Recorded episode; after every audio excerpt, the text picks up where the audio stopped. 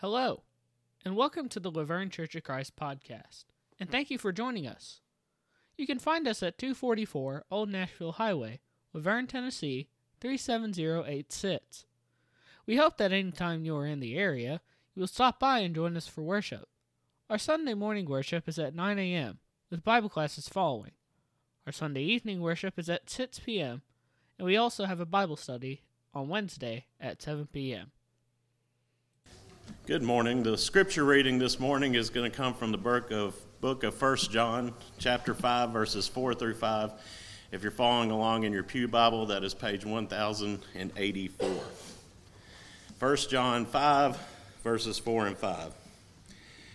For whatever is born of God overcomes the world, and this is the victory that has overcome the world, our faith.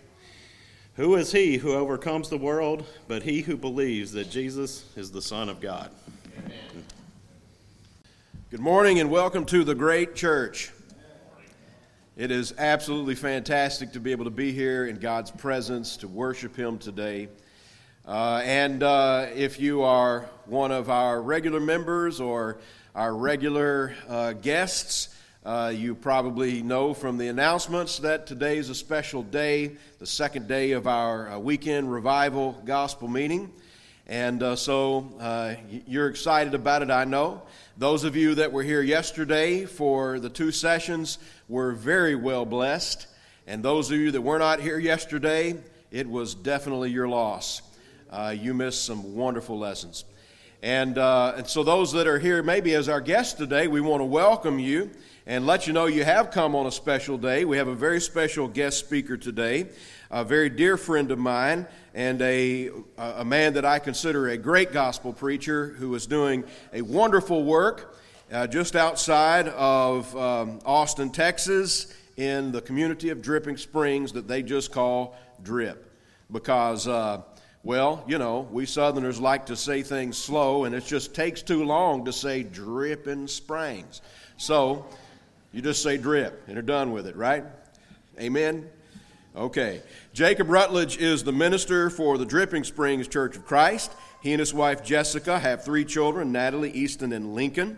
He holds the Master of Ministry from Amridge University. His uh, series yesterday and today is about the church and the world. And uh, there is uh, hardly a subject more important than that and the things that he has been saying, and I know that he's going to say in the three lessons that we get to hear from him today, that we're privileged to be able to hear from him today. I know that the things he's going to say are going to be useful and be very, very relevant. Uh, we had the privilege last night of taking him to his first experience of, you know, Japanese hibachi. And uh, so I'm sorry about your eyebrows.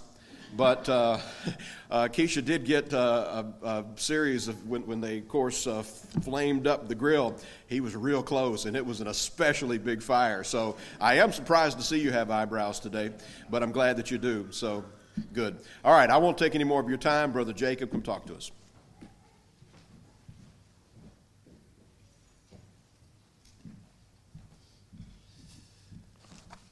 Well, grace to you and peace from God our Father and from the Lord Jesus Christ. It is.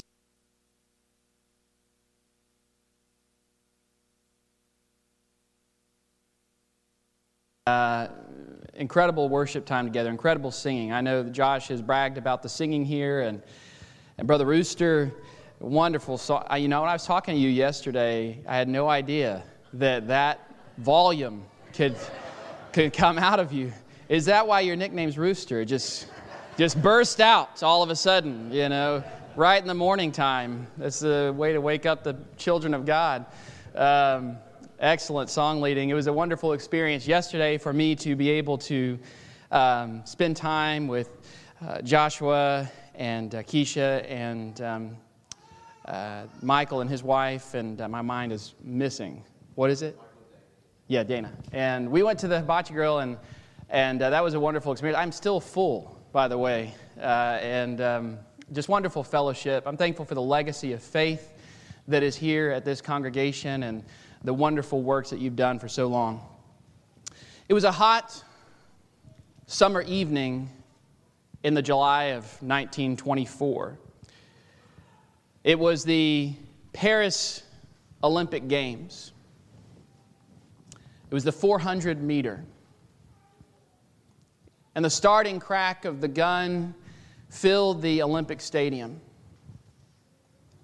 And as the runners began to, to race and to compete, there was one man who came to the front, and you would notice him pretty easily because his running style was so wildly different from all of the other runners. His arms were flailing at his side, his head was thrown up to the sky as if he was looking to the heavens. He was a part of the British Olympic team. He was Scotland's fastest sprinter. And he would go on to win the gold in the 400 meter that day. Thank you, sir. His name was Eric Liddell. But the story of Eric's life and of this particular race was far bigger than just this moment. Because just a few days earlier, Eric had found out that the race that he had trained for, the 100 meter, was going to be scheduled on a Sunday. And because of his strong Christian convictions that he had and the belief that he had that Christians should not work on Sundays, he refused to run in the 100 meter. And he was given the 400 meter as an option to run, but he had not planned to run in the 400 meter. He hadn't even trained for that. Now, he was highly favored to win the 100 meter. Well known, and it was kind of assumed that he was going to win. He was not favored at all to win the 400 meter. And of course, he went on to win gold. Now, when Liddell made this decision, it was met with an immense amount of pressure from the British Olympic Committee and from his own fellow citizens who said that he was lacking in patriotism because of the decision that he had made. Now, many of you might be familiar with Liddell story that is told in the film Chariots of Fire. And if you haven't seen Chariots of Fire, then you need to repent and watch it because it's a great, great movie. Um, but his story is told within Chariots of Fire, and he has kind of become this uh, man of inspiration, this character that uh, athletes and Christians alike have looked to as someone to pattern their lives after. They're giving them inspiration and motivation whenever they're facing challenges and whenever they're facing pressure from the powers that be. But what most people don't know is that the tale that is told in Chariots of Fire was actually not Liddell's greatest accomplishment, at least not in my estimation. Because after the Olympic Games, Liddell went on to be a teacher and a missionary in China, where he actually had grown up. His parents had worked as missionaries there as well. He went on to work there as a missionary and as a teacher, teaching young Chinese children about science as well as the gospel. And he endeared himself to the Chinese people through his selfless commitment to their people and to their community. But while Liddell was there, the Japanese invaded during World War II.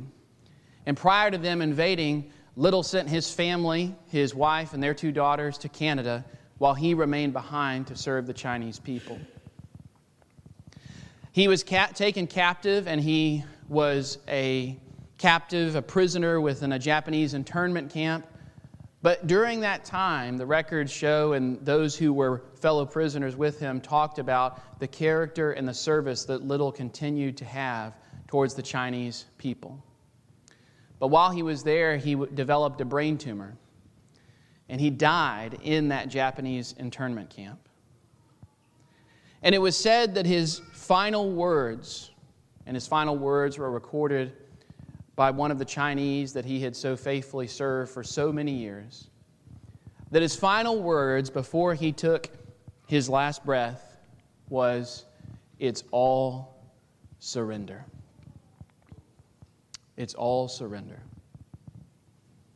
Now, interestingly enough, the location of that Japanese internment camp is now today a Chinese middle school where young Chinese children are taught about Liddell's legacy. And they have a memorial there for him. He is still very much beloved. In fact, the Chinese claim that he was the first uh, Chinese citizen to win gold in the Olympics uh, because he technically was a Chinese citizen, even though he, was, he ran for Scotland and for, for Great Britain. But in both of these instances, in the instances, instance within the Olympics and within this uh, issue uh, right before his death, Liddell's faith in Jesus Christ was instrumental in him overcoming insurmountable odds and oppressive forces. Through faith, he stood up to powerful governmental forces. He came out on the other side of that, not as a victim, but as a victor. Through faith, he endured indescribable suffering with immense joy and endurance. And I tell that story this morning because I think within his life, we grasp a small picture of what John means when he says in 1 John chapter 5 and verse 4 and 5 For everyone who has been born of God overcomes the world. And this is the victory that has overcome the world, our faith. Who is it that overcomes the world except the one who believes that Jesus is the Son of God? But here's the question for us this morning is this faith, this overcoming faith, this victorious faith, the faith that Rooster helped lead us in singing about earlier of rising up and taking victory, is that the faith of the church today? It appears to me that oftentimes some Christians feel overcome by the world rather than overcoming the world. They see what's going on in the world and they think, what's the point? Why even try? We sacrifice our communities to Satan, believing that he has the upper hand and the gospel is impotent to face such systemic wickedness. But John thought otherwise. He said in 1 John 2 13 and 14, Little children, you are of God and have overcome them, for he who is in you is greater than he who is in the world. He says in 1 John chapter 4 and verse 4, You are from God and overcome him, for he who is greater than he who is in the world. That was the verse I was saying a moment ago. But maybe the reason that we struggle with overcoming the world is because we ourselves have been overcome once again, and we don't want to challenge the status quo. Because if we challenge the status quo, if we challenge the world, then that means it's going to upset my desires. It means I'm going to be made uncomfortable. It means I'm going to have to change. In other words, as John said, and we looked at this yesterday, we have fallen back in love with the world. Our hopes, our goals, our fears, our focus, our time, our desires are so consumed by this natural life that we have little energy or desire to conquer the world around us. Every generation of the church is faced with new challenges and temptations. And our present time, our present generation, I'm convinced, has to recapture the power and the confidence of a victorious faith in relationship to the world. A faith that overcomes rather than a faith that is overcome. I believe that's one of our great challenges in the church today. And so we're going to this morning continue this series that we have titled The Church and the World, and we're going to see how faith is a victory. What I want us to first notice this morning is that as the church, we can only overcome through Christ alone. Now, that needs to be said from the beginning, I think. We need to remember that because sometimes we think that the victory that we're trying to accomplish, this great task that we're called to, is by our own efforts or by our own talents. And we think, well, I can't, I'm not that smart, I'm not that clever. No, you're not, but neither am I. But Christ is, and Christ is sufficient. And this is why he comes to the disciples in John 15 and verse 5, and he says, You can do nothing without me. You can't do anything without me. But the opposite of that is true as well. If I can do nothing without Christ, that means I can do anything with Christ. That's what Paul says in Philippians 4 and verse 13, anyways. Now, when we are talking about taking on the world, we need to understand the enemy. We talked a little bit about that yesterday. 1 John 5 and verse 19, there John says, that the whole world lies under the power or the sway of the wicked one. In Ephesians 6 and verse 12, Paul says, We do not wrestle against flesh and blood, but against the rulers, against the authorities, against the cosmic powers over this present darkness, against the spiritual forces of evil in heavenly places. Think about that for a moment, brethren. The enemy that we are fighting is a cosmic evil, is a spiritual force of darkness. Now, when you think about that, again, that is pretty daunting.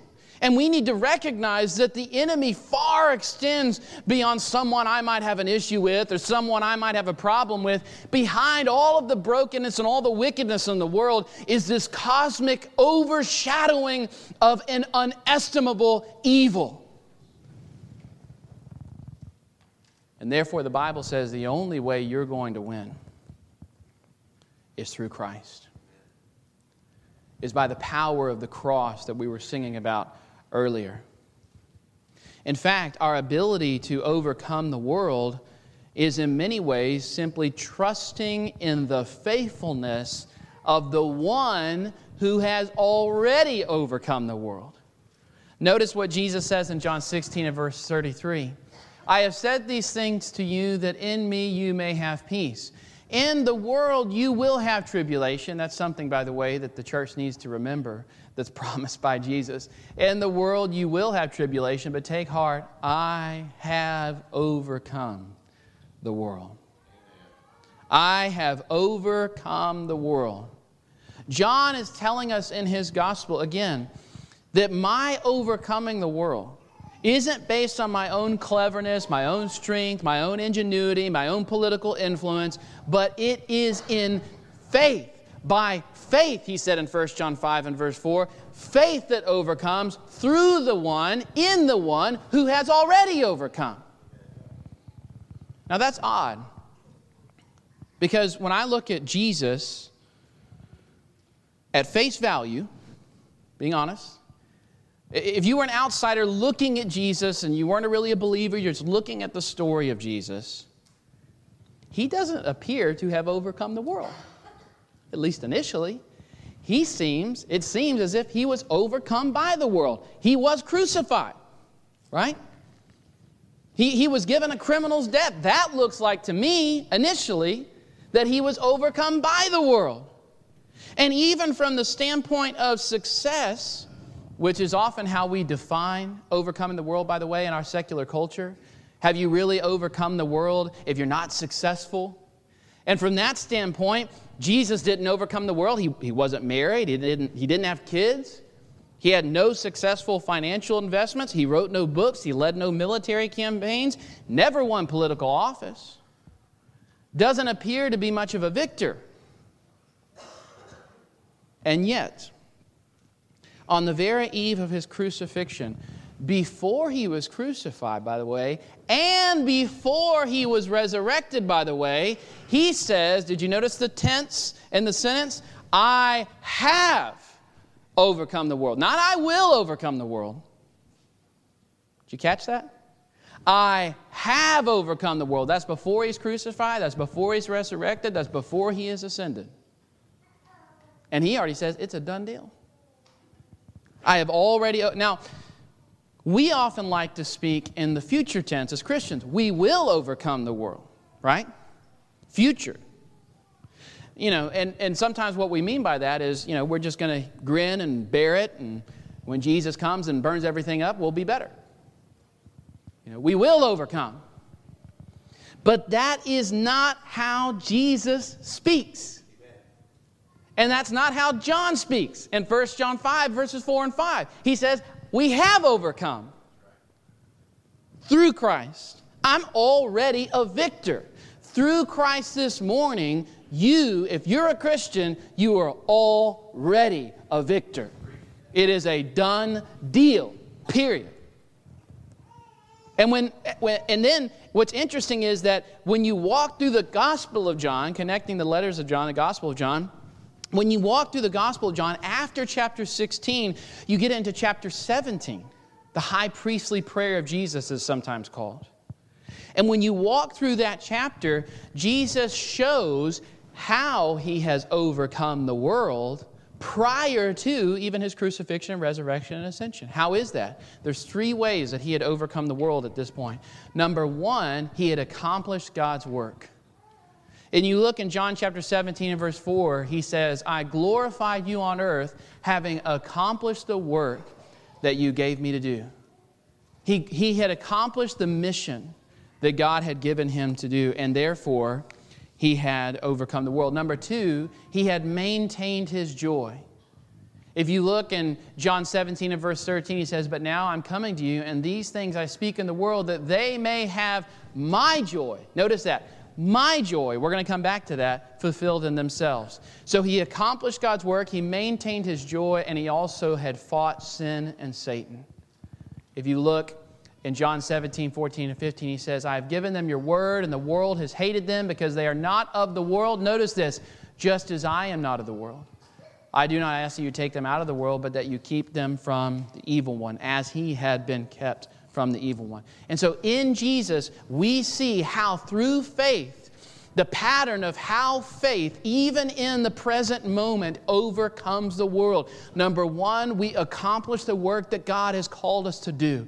Number two, we maintain our joy, even in a world that wants to bring us down into despair and hope. And number three, we fight sin and Satan every single day. And so let's look at each of those points briefly together for a moment that comes out to a victorious faith. A victorious faith accomplishes God's work. Now, from an early age, Jesus was, we don't know at what point he became aware of his responsibilities uh, to the Father, but we know that at a very young age, the age of 12, Luke tells us in Luke 2, that he was already aware of his responsibilities. He tells Mary and Joseph, remember, whenever they find him in the temple, he says, Don't you know I should be about my father's what? Business. I think that's the King James Version, my, my father's purpose or work. I, I, I am to be about my father's work. He's already aware of that. From Luke 2 and Mark 1 and verse 38, we see that his work was teaching. And Mark 1 in verse 38, we see he says, Let us go on to the next towns that I may preach there also, for that is why I came out. So, central to one of the works that Jesus was given was his teaching. In Luke, uh, sorry, in Acts chapter 10, verse 38, Luke tells us that Jesus went about doing good. He went about doing good and healing all who were oppressed by the devil, for God was with him. Telling people about God and helping those who were harassed and hurt by Satan was at the core mission of what Jesus was about. I love that language, by the way. He was healing all those who were oppressed by Satan. And therefore, because he had accomplished the work that God had sent him to do, he could say in John 19 and verse 30, It is finished. What is finished? The mission he gave me the work he gave me to do. The purpose of his life was fulfilled. Jesus did not give way to distractions. He refused to live for self, and he submitted himself completely to the work of the Father who had called him to it. What is the work of your life? I mean, what is the real purpose behind who you are and what you do? Where do you spend your money, your time, your thoughts, and your desires? Is your life defined by sharing God with others and helping people who are hurt and harassed by Satan and sin? Do we think of our life in that way? I'm not saying everybody's got to be a preacher. Not everybody's going to be a preacher. Not everybody's even going to be a song leader. But each and every single one of you this morning has been given gifts and opportunities and talents and responsibilities that Christ expects you to allow Him to reign in. His throne must be on your heart and in your life. And every work that you are called to, every work that you do, every activity is for His glory, no matter what it is. And are you using that influence? That is, by the way, how God pushes back the influence of Satan and darkness and the powers of sin. And that doesn't even necessarily mean that every person you meet or influence you're going to convert to the church. That'd be great, that'd be wonderful. But you know what? You can help people who might not ever become Christians. You can still help mitigate the damage that sin has on their life. Whenever you give someone counseling about their marriage that helps them to live a marriage that's more aligned with God and His purposes, now we would love for them to become Christians. That's our number one goal. But if you keep that marriage together, do you know what you're doing? You are fighting off Satan by the truth of God. And you are planting a flag in that home and you're saying, You don't belong here. This is God's territory.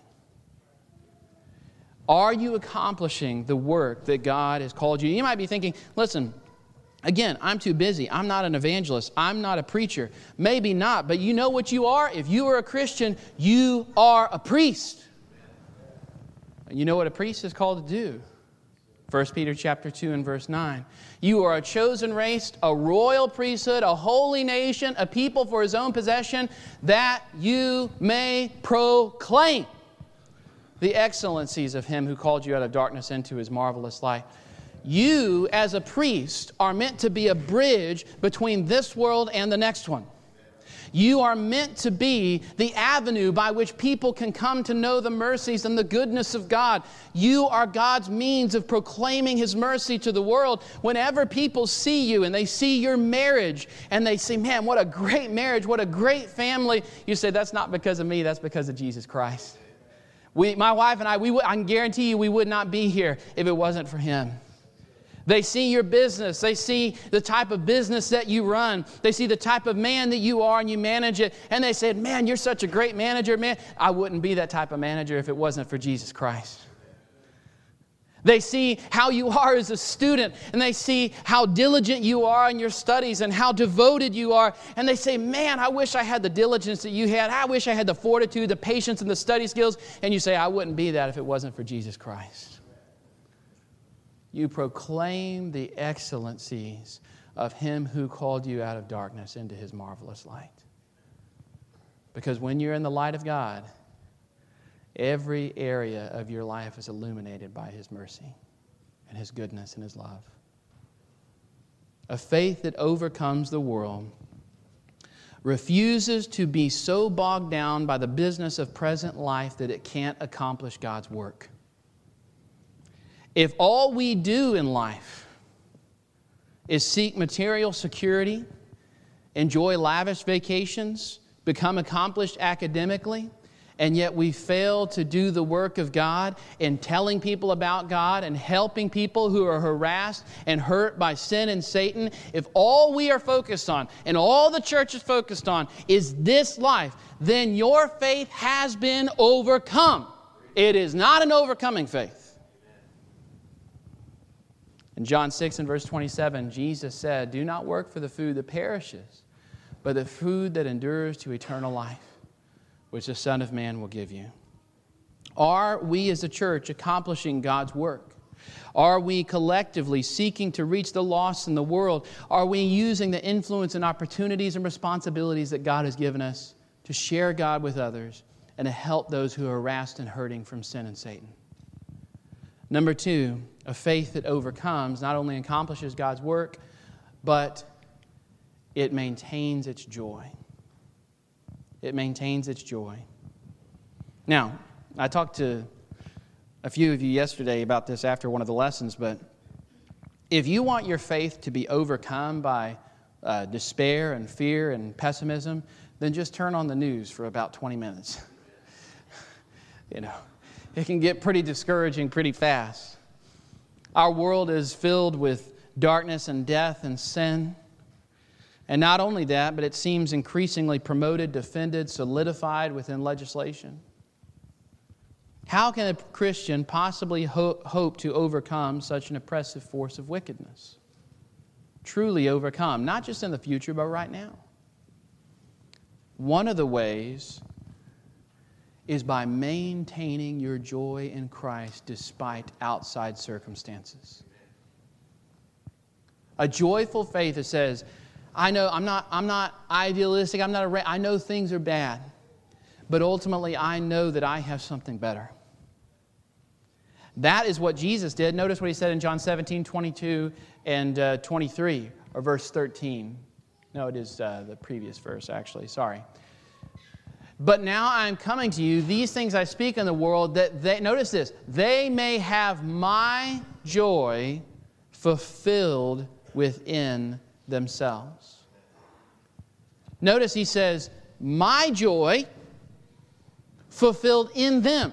Now he says in John 16 and verse 24, Until now you have asked nothing in my name, ask and you will receive, that your joy may be full.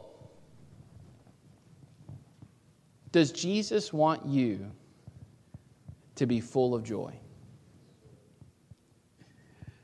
Yes, he does.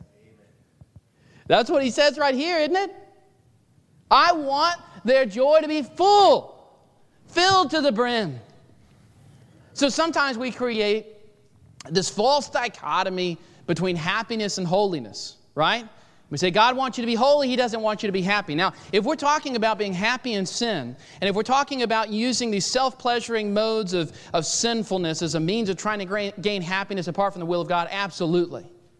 But the message of Scripture is that God wants me to be happy in holiness.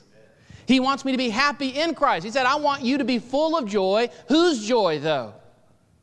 Not just my joy, Christ's joy in me.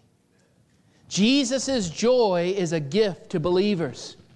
He says, I'm going to put my joy in their hearts by my Spirit. That is why the fruit of the Spirit is love. Number two is what? Joy. If the Spirit of God is in me by the power of Christ, that means there's going to be joy produced in my life. Because of what Jesus is not, again, now you might be thinking, man, I, listen, I'm looking at my life, there isn't much to be happy about. I'm not very successful. I, have, I don't have a lot of money in the bank. Uh, maybe, maybe, I'm not even married. Maybe I don't have kids. There's, there's things that I want to accomplish in life. And, and listen, I think, I hope that those things get accomplished in your life and you use them for the glory of God. But let me tell you something. If you're a Christian and Christ is in your life, then you can have joy now through Him. But you've got to surrender, you've got to give it over.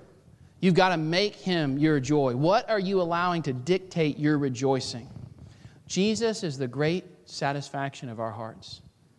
I truly believe that. I mean, you, you, you, young people, if there's young people in here, listen, you, you can try all the things in this life. You, you can accomplish great things, and I hope that you do. You can gain knowledge, you can Try every pleasure in life, and I guarantee you it will never give you the satisfaction that Jesus Christ does. Amen. It just won't. Your heart's made for more, it's made for Him. So, if a faith truly wants to overcome in this life, right now, in this moment, want to be a victorious faith, I have to fight for my joy. Let me tell you, you're going to have to fight for it. We just sang a lot of, you know, battle hymns, spiritual battle hymns, which were great. You know, we talk about fighting the good fight of faith. What does that mean? One of it is mean you're going to have to fight for your joy in Christ. Satan's not going to give it to you. There's going to be days where you're going to have discouragements, where you're going to have to really struggle to place your heart and your mind upon the cross and the resurrection and the living hope that you're given in Jesus. But I'm telling you, it's there. It's there. And He will give it to you if you ask and you receive and you submit. But number three, a faith that overcomes not only accomplishes God's work and maintains its joy, but it fights sin and Satan. Do you know immediately following the baptism of Jesus, Jesus was faced with temptation? Do you ever catch that? Matthew 3, he's baptized. Matthew 4, he's already in the struggle against sin and Satan. And, uh, and I, I'm sure Josh has seen this as well. I'm sure the elders have seen this as well. I see that happening with new Christians all the time. So I think that what Jesus is depicting here is actually what happens in our life of faith. I tell people after they're baptized, I said, the next week's going to be pretty rough for you. I'm happy for you, and you have the new hope, and you have the Spirit of God. But I'm telling you, this next week, you're going to face some struggles. And almost every time to a T, they do. Because Satan doesn't like that he's lost ground. And so he's going to do everything he can to test. They're claiming now, I'm a child of God. And now Satan's going to say, let's put that to the test. And that's exactly what Satan does with Jesus. At Jesus' baptism, the Spirit descends and it said, This is my beloved Son in whom I'm well pleased. And Satan says, Well, let's just test that then. Are you really who you claim to be? You remember what his questions are? If you are the Son of God, then do this. And so, temptations and testings that we go through in many ways are simply a reflection of the temptations and the testing that Jesus himself went through. And the question that we are faced with, and this is what John is talking about in 1 John, whenever we're faced with sin and temptation, the question is are we who we are claiming to be? Really? Are we who we are claiming to be? Are you going to be a child of God? Are you going to be a child of Satan? Which one are you going to pick? Are you going to overcome sin by the power of Jesus, or, or, or are you going to be overcome by sin because you didn't depend on Jesus? That's the struggle. Repeatedly, the Bible emphasizes that the Christian must fight to maintain our purity in a world that wants to corrupt the innocence that Jesus has purchased for us on the cross. Notice a few verses, James 1 and verse 27. Religion that is pure and undefiled before God the Father is this to visit orphans and widows in their affliction, to keep oneself unstained from the world. 2 Peter chapter 3 and verse 14. Therefore, beloved, since you are waiting for these, be diligent. Be diligent to be found by him without spot or blemish and have peace. 2 Peter 2 19 and 20. They promise them freedom, but they themselves are slaves of corruption. For whatever overcomes a person, to that he is enslaved. For if after they have escaped the defilements of the world through the knowledge of our Lord and Savior Jesus Christ, they are again entangled in them and overcome, the last state has become worse for them than the first. Over and over and over again, the Bible says you must, by the power and the grace of Christ, fight sin in your own heart first and fight sin and temptation in the world around you. By the truth of Jesus, through faith and devotion to Him, we are free. You are a free person by the power of Christ and the cross. You have been freed from the stain and the defilement of sin. But do not deceive yourself into thinking that you can't fall back into a life of sin. Because let me tell you something Satan loves returning customers. And let me tell you, this morning, if you aren't fighting sin, if you aren't fleeing from sin, then you are forfeiting to it. If not every day, you're not fighting and fleeing, and you're just constantly giving in, you're never trying, you're never offering up yourself for surrender, you're eventually going to wave the white flag and just give it up. It's a fight. By the power of Christ, You've got to fight, you've got to flee. By the grace of God, you can overcome. Now, we all recognize, and this is what John has a lot to say about, we were talking about this last week. How do we fight? And I wish we had more time to talk about this this morning, but one of the ways that we fight, and you see this in 1 John 1 7 through 9, is we come to Christ and we confess our faults to Him. You know that's one of the ways that we fight sin? That's really, if you look through First John, that's what walking in the light really means. Is there's two people. There's the person who walks in the light, and there's the person who walks in the darkness. The person who walks in the light is open and transparent about who they are before God. John says, if you say you don't sin, then you make God a liar. I don't know about you, but I'm not going to make God a liar. So I'm going to freely and openly say, I am a sinner. I'm a redeemed sinner, but I sin. Right? So I, am open with God about that, and I fall upon the grace and the mercy of God at the cross of Christ every single day. The person who walks in darkness says, I don't need it. I don't need Jesus. I've got this. I'm good. And so whenever I have a, com- a person come to me and say, I just, I've been really struggling, and I've been praying to God, and I've been asking for His forgiveness, and I've been confessing to Him, but I feel like I still struggle with sin, and I say, well, good, that means you're walking in the light. That means you're walking in the light. That means you're submitting and you're recognizing your need for Jesus Christ. That's fighting. Fighting means not by our own efforts, it means falling down at the foot of the cross and saying, Jesus, only through you, only by you. And this then is how we possess a faith that overcomes the world through accomplishing the work that God has called us to, maintaining our joy, fighting sin and Satan. And we've got to remember what was said by Liddell so long ago it's all surrender. It's all surrender. There are, there are sins in your heart this morning that you can't let go of. The Hebrews writer says they cling so closely, they're so personal to you, they're so intimately connected to your past. To your own desires, to your own hopes and wishes. The Hebrews writer says they cling so closely. But Christ says, if you'll surrender them to me, I will give you what you're looking for. I will give you the victory. I will give you the hope. And through Jesus, because of Jesus, I am not a victim, I am a victor. Hebrews 11, verses 33 and 34. Look at what it talks. I love this. We're talking about these people of faith who, through faith, conquered kingdoms, enforced justice, obtained promises, stopped the mouths of lions, quenched the power of fire, escaped the edge of the sword, were made strong out of weakness, became mighty in war, but put foreign armies to flight. Does that sound like cowards to you? Does that sound like we? He said, through faith, through faith, through Jesus, I will not be overcome, I will overcome. Refuse surrender. Refuse apathy. Refuse to be overcome by despair. Fight for your soul. Fight for the soul of your neighbor. Fight for the soul of your family. Refuse to use the tactics of Satan and the world. Meet error with truth. Meet bitterness with joy. Meet despair with hope. Meet love with hate. As Paul says in Romans chapter 12 and verse 20 do not be overcome by evil, but overcome evil with good. Don't you dare forfeit your faith to the enemy when Christ has already promised you victory.